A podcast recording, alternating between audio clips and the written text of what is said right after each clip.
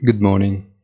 Official confirmation of the slowdown in progress and stock markets in recovery, trusting on an ECB that will certainly take it into account before antagonizing all politics and being charged with the responsibility of an economic stagnation at best, of which in reality it is not guilty. Italy celebrates the last 18 billion euros granted by Brussels that will allow to show better figures in perspective, while decisions on Stability Pact will be postponed to 2024 once the European Parliament has been renewed.